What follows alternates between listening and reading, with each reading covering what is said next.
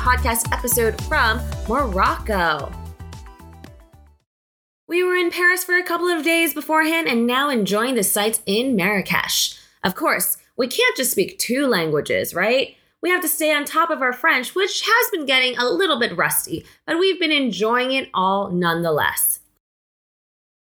Today is going to be a completely and entirely objective, wink wink, recap of the dramas we have watched this year. And we are going to keep this on a positive note as we round out 2023. This, of course, only includes the dramas that we have watched fully and have written reviews for on our website, www.chasingdramas.com, which I'm going to be honest, we actually watched quite a few dramas this year. Feel free to let us know what your favorite dramas or most impactful Chinese dramas were this year on our social media or else on our website. We'd love to hear from you.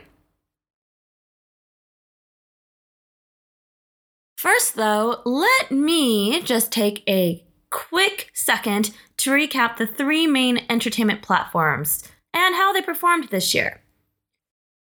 After iQIYI's knockout year last year with the big hit Canglan Jue or Love Between Fairy and Devil, they also had a strong slew of dramas this year.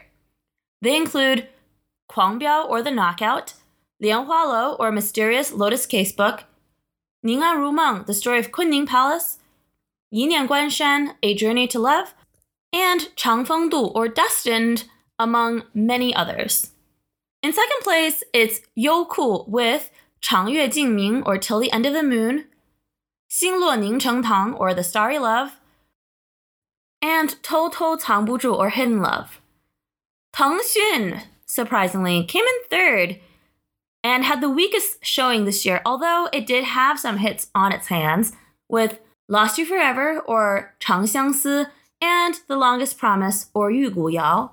In general, though, Tencent dramas did not perform as well compared to iQIYI, which is an interesting development because in 2020 and 2021, Tencent was definitely the top dog in this race. That does go to show that in the end, content is king. To recap some of our favorite dramas, we thought it would be fun to do some superlatives. And so, for the most uplifting drama of 2023, in my opinion, is Meet Yourself. 去有风的地方. This is Liu Yifei's modern drama from earlier this year, and it was such a wonderful reprieve from the cold winter air as she headed off to Yunnan. The beautiful vistas, adorable cast, and wonderful romance was just what I needed in the January February months. That drama was the perfect pick me up for those stuck in unfortunate jobs and needed a break in a more natural setting. The slower pace of the show focused on enjoying the tiny details of life, and we also got lovely exposure to Yunnan foods and customs. I also really liked that there wasn't a quote unquote bad person in the show. Each person had their own strengths and weaknesses, and it was a more positive reflection of everyday life. It basically felt like hey, everyone has demons or issues that they need to work towards, and we can work towards fixing them as a group rather than having just a bad person coming in and mucking up the place. It did feel like I was watching my close friend Xu Hongdou pick herself up from a low point in her life and was inspired by her actions, namely being stuck in a very challenging job. Next, we have the best drama for a night in. For me, it would be Falling Before Fireworks or 最食人间烟火色. This is a modern day drama set in the beautiful area of Zhejiang province, specifically Wuyi Xian. It also has beautiful vistas and a pretty hilarious but organic romance between the two main characters.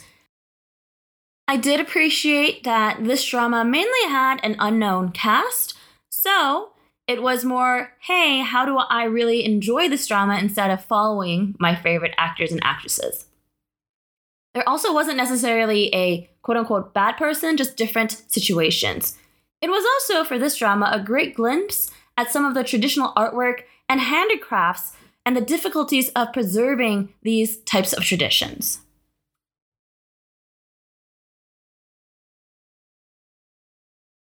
Next up is the drama with the best original soundtrack, and for me, that has got to be Starry Love or Xing Luo Ning Cheng Tang. Overall, I did like this fantasy drama starring Chen Xing Xu and Li Landi.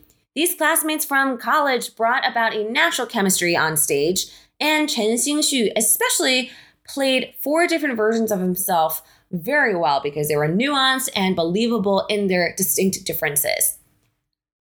I originally was going to put this in the most underrated drama or unexpected drama for the year, but it has to be the soundtrack that captivated me.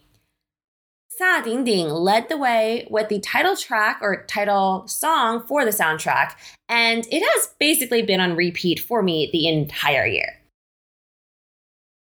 On YouTube Music, uh, embarrassingly, I think Xing Luo Ning Cheng Tang, the song, might actually be my top played track for the year. I listen to it while I go on runs, or it's also in my Chinese music playlist. The rest of the soundtrack for this drama is quite decent too, and I have had the entire album on repeat, but definitely Xing Luo Ning Cheng Tang or The Starry Love will be remembered for me for its amazing title song. We are discussing The Longest Day in Chang'an, which has so many themes about history, culture, politics, human decency, etc that we would be remiss in not critically thinking about the dramas we watch. And so we also have the most thought provoking dramas we watched this year.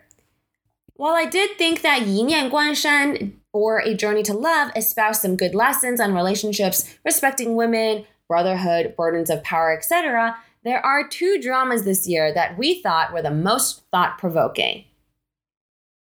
For me, it would actually be Faithful or 九亿人. In simple terms, this drama was a Me Too drama where a sexual predator, Wu Lian, who was portrayed by the very handsome Qiao Zhenyu, due to his standing in the community, actual embroidery skills, and the patriarchal system, was allowed to freely commit countless atrocities. In the drama, we follow two timelines, one in the present day, and it is also then interspersed with flashbacks from seven years ago, in which two women try their hardest to bring down Wu Lian. Even though at the end of the day, Wu Lian is finally apprehended, the journey in which the characters take to get there is quite grueling and suffocating. I binge watched the entire drama in a week because it's only 25 episodes, but I honestly felt like I was holding my breath the entire time I was watching because it is still a pretty interesting and accurate reflection of our society today, not just either in Western culture or in Chinese culture, but how the drama framed a lot of these difficulties that these women faced in actually trying to sue or bring justice to the perpetrator was just very, very tough to watch because, unfortunately, everything was stacked against these women. When the drama finally ended, I certainly let out a sigh of relief, but also felt sadness with the resolution of this drama because there are still so many parallels with this drama to present day society. While justice at the end was brought for the women in the drama, one, they should not have been victims to begin with, and two, many people, unfortunately, do not get justice for crimes that happen against them. That is to say, though, major trigger warnings for this drama because it does tackle several serious topics. On my end, the most impactful drama for me was 人生之路 or Miles to Go. This drama is set in the northwest of China in the 80s, based off of a book called 人生 by the author Lu Yao.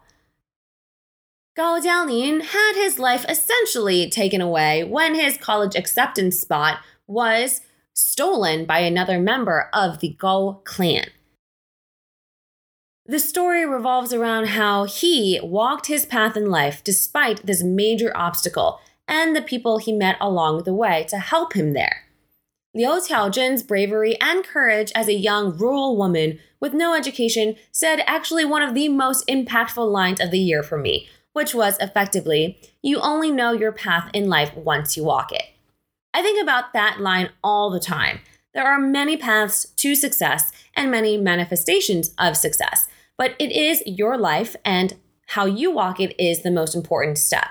You can't follow what other people have done, and even if the path that you had originally set out for you does not end up the way you want it, there are other paths to get to potential happiness and success.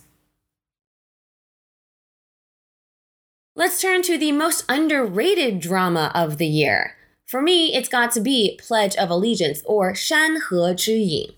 This short drama about two young men from the Investigation Bureau, or Jin Yi Wei, set in the Ming Dynasty, was only 24 episodes long and did not get a lot of attention this year, but surprised me in terms of quality.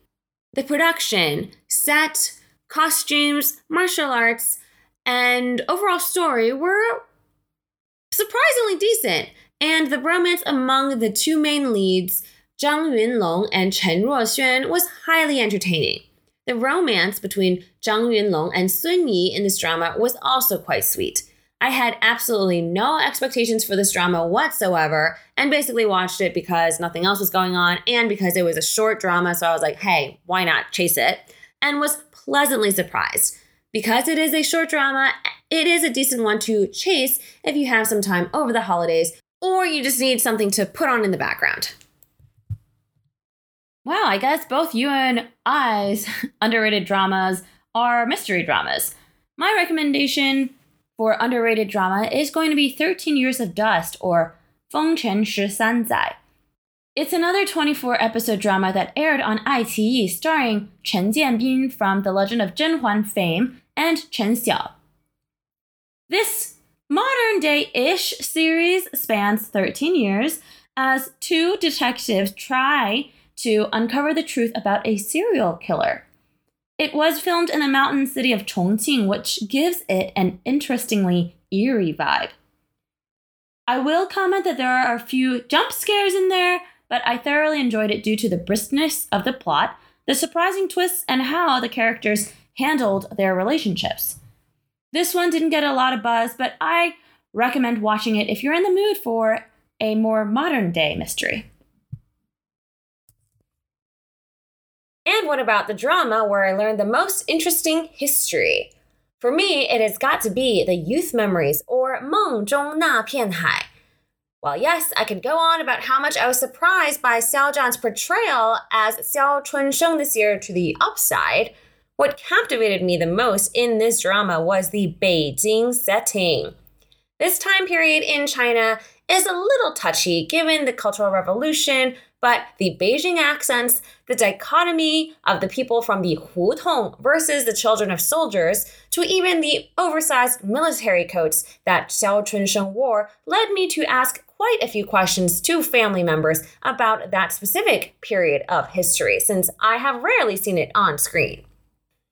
The show also portrayed different paths of military aspirations for young men and women of that era, as well as business ventures in an emerging economy that reflected an exciting time of Chinese economic and overall history. While not as mysterious as the time settings of emperors in prior dynasties, it was quite a breath of fresh air to experience Beijing during the 60s onwards. Another interesting drama from a historical perspective is Under the Microscope, or 显微镜下的大明. This drama is set during the Ming Dynasty and gives us good insight on the court and taxation system of that time. The production and setting of this drama is top notch in representing common folk. The main character, Shuai Jiamo, has broken shoes, his clothes are made from coarse material, and his face is pretty dirty most of the time. This really brings a level of immersion we have not seen in recent dramas, particularly palace dramas, which love showing off the glitz and glamour and honestly have this bright lighting that is like everybody has perfect faces all the time. The scenery of this drama is also stunning. Many were filmed on location in Anhui province, including homes dating back a thousand years ago to the Song dynasty. They all brought about another layer of beauty and authenticity to the drama that we rarely see. And last but not least, for our recap for today's episode, is going to be our favorite drama.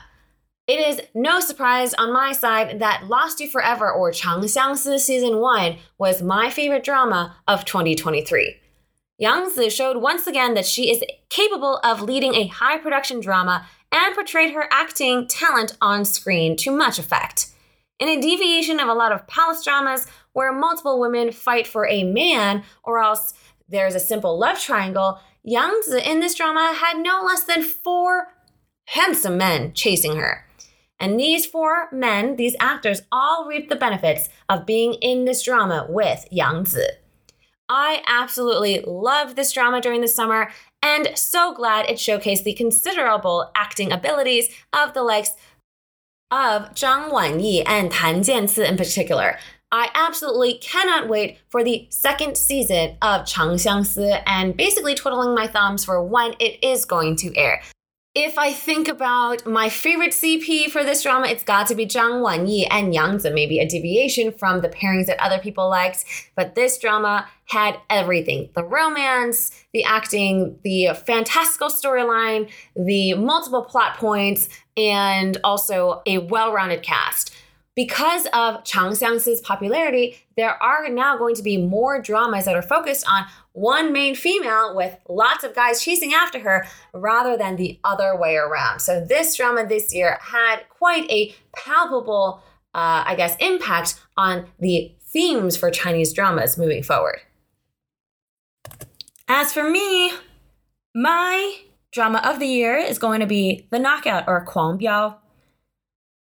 The unique time jumps in the drama had audiences guessing on how and why things turned out the way they did. On the one hand, there was the righteous policeman An Xin who became disappointed and disillusioned with the police force as he saw one by one people abandon their morals to seek and fulfill their desires for power and money. On the other hand, there was the shopkeeper turned crime boss Gao Qiqiang who at the beginning only wanted to protect his family, but had the guts, grit, and chops to take over an empire. The cast was excellent, and it looks like they're all getting great new projects, and I hope they can capitalize on their success. If you haven't watched these two dramas this year, I do recommend that you check them out. And that's a wrap for the dramas that we had some positive things to say for the year. We do want to thank all of our listeners for tuning in and engaging with us. We appreciate all of your emails, comments, and questions. We've been happy to add more content and engage in more dialogue around what is happening in the Chinese entertainment industry. And we are so happy for all of you that share this interest with us. Thank you so much for being a part of our world as we geek out on this passion that we've had for so many years. And we look forward to having you with us in 2024. Once again, if you have any thoughts, questions, feel free to reach out to us and also let us know what your favorite dramas of 2023 were. Thank you all so much for listening, and we will catch you in the next podcast episode.